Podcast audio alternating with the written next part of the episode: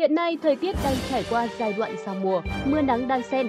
Đây là môi trường thuận lợi cho các vi khuẩn, virus gây bệnh sinh sôi và phát triển. Cùng với việc tích cực thực hiện các giải pháp phòng chống dịch COVID-19, chúng ta cần tăng cường các biện pháp phòng chống các bệnh thường gặp vào thời điểm này, đặc biệt là sốt xuất huyết.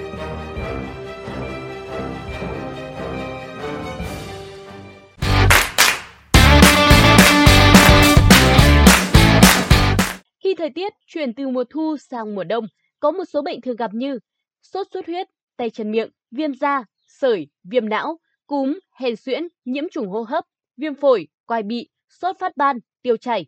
Trong đó, sốt xuất huyết đang có chiều hướng gia tăng. Theo thống kê Cục Y tế Dự phòng, Bộ Y tế, so với cùng kỳ năm 2020, số ca sốt xuất huyết giảm nhưng số ca tử vong tăng. Cụ thể, từ đầu năm đến nay, cả nước đã ghi nhận 49.113 trường hợp mắc sốt xuất huyết. 18 người đã tử vong tại các tỉnh thành phía Nam, gồm Bình Phước, thành phố Hồ Chí Minh, Đồng Nai, Bình Dương, Bà Rịa Vũng Tàu, Phú Yên, Sóc Trăng, Tây Ninh và Bình Thuận. Riêng ở Hà Nội, từ đầu năm 2021 đến ngày 26 tháng 9 đã ghi nhận 1.031 ca mắc sốt xuất huyết, phân bố tại 27 trên 30 quận huyện, thị xã, chưa có ca tử vong. Tại Bệnh viện nhiệt đới Trung ương, số lượng bệnh nhân sốt xuất huyết bắt đầu cao từ đầu tháng 9 đến nay.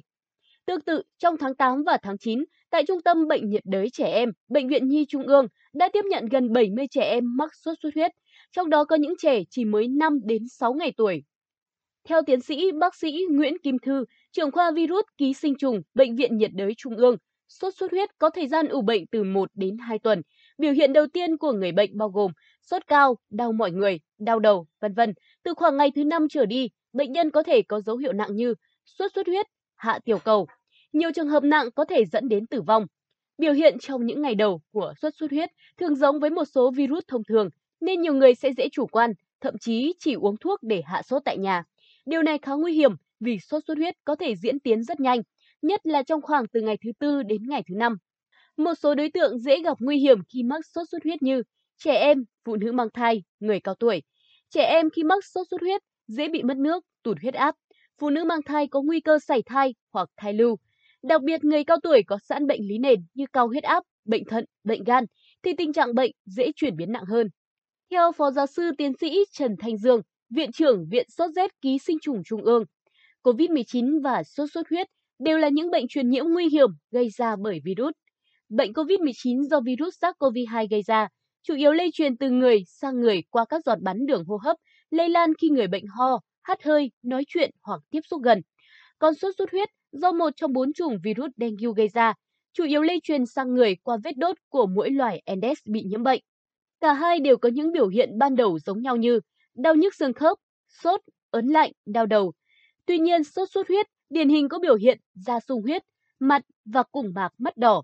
Nặng hơn, có xuất huyết hoặc dẫn đến sốc do máu bị cô đặc. Ngoài ra sốt xuất huyết còn có dấu hiệu đau bụng, nôn nhiều, có biểu hiện ứ dịch, xuất huyết niêm mạc như chảy máu cam, chảy máu chân răng, vân vân. Phó giáo sư tiến sĩ Trần Thanh Dương cho rằng, khi dịch COVID-19 đang diễn biến phức tạp như hiện nay, nhiều người sốt xuất huyết có thể sẽ chủ quan chỉ nghĩ đến COVID mà bỏ qua việc thăm khám, xét nghiệm, dẫn đến tình trạng có thể điều trị sai, muộn, dẫn đến biến chứng nguy hiểm. Đây là một trong những sai lầm thường gặp của người dân hiện nay trước nguy cơ dịch chồng dịch. Trước tình trạng dịch bệnh sốt xuất huyết gia tăng, để chủ động điều trị giảm tỷ lệ tử vong, Thứ trưởng Bộ Y tế Nguyễn Trường Sơn yêu cầu Sở Y tế các tỉnh, thành phố chỉ đạo các cơ sở khám chữa bệnh, ra soát, điều chỉnh lại quy trình tiếp nhận, sàng lọc, có tiêu chí phân loại cụ thể đối với từng ca bệnh, bảo đảm an toàn phòng lây nhiễm chéo COVID-19.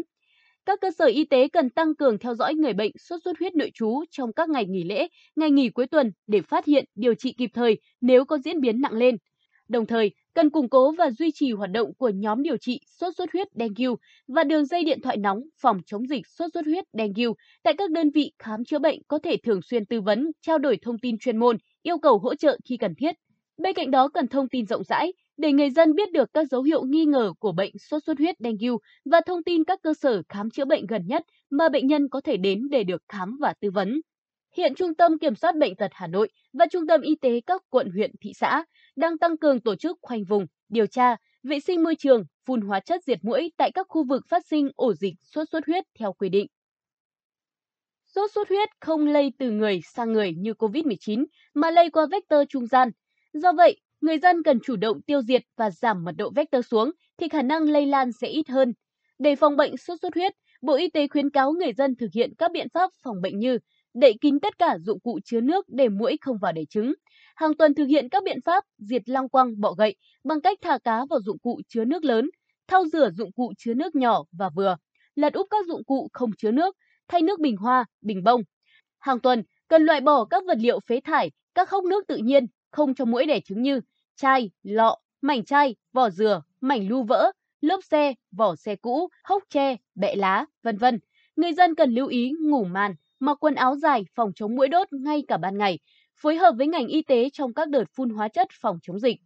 Ngoài sốt xuất huyết, để phòng bệnh cho trẻ khi thời tiết giao mùa nói chung, Phó giáo sư tiến sĩ Nguyễn Thị Quỳnh Hương khuyến cáo các ông bố bà mẹ cần nắm vững 5 nguyên tắc vàng, đó là tiêm vaccine đầy đủ, đúng lịch, bổ sung đầy đủ các nhóm chất dinh dưỡng, giúp tăng cường hệ miễn dịch cho trẻ, giữ vệ sinh nhà ở, vệ sinh cá nhân, tăng cường cho trẻ vận động, tập luyện thể dục, thể thao.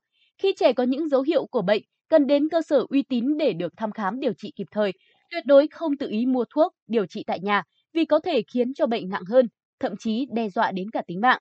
Đối với người cao tuổi, một trong những biện pháp phòng bệnh quan trọng là tăng cường chế độ dinh dưỡng, trong đó ăn uống cân đối các nhóm chất dinh dưỡng như tinh bột, chất đạm, chất béo, vitamin và khoáng chất, ăn nhiều rau và hoa quả để nâng cao sức đề kháng. Trong thời điểm giao mùa, quý vị và các bạn hãy nhớ giữ gìn sức khỏe, cũng đừng quên thông điệp 5K nhé. Còn bây giờ bản tin của chúng tôi đến đây là kết thúc. Cảm ơn quý vị và các bạn đã quan tâm theo dõi. Xin kính chào và hẹn gặp lại.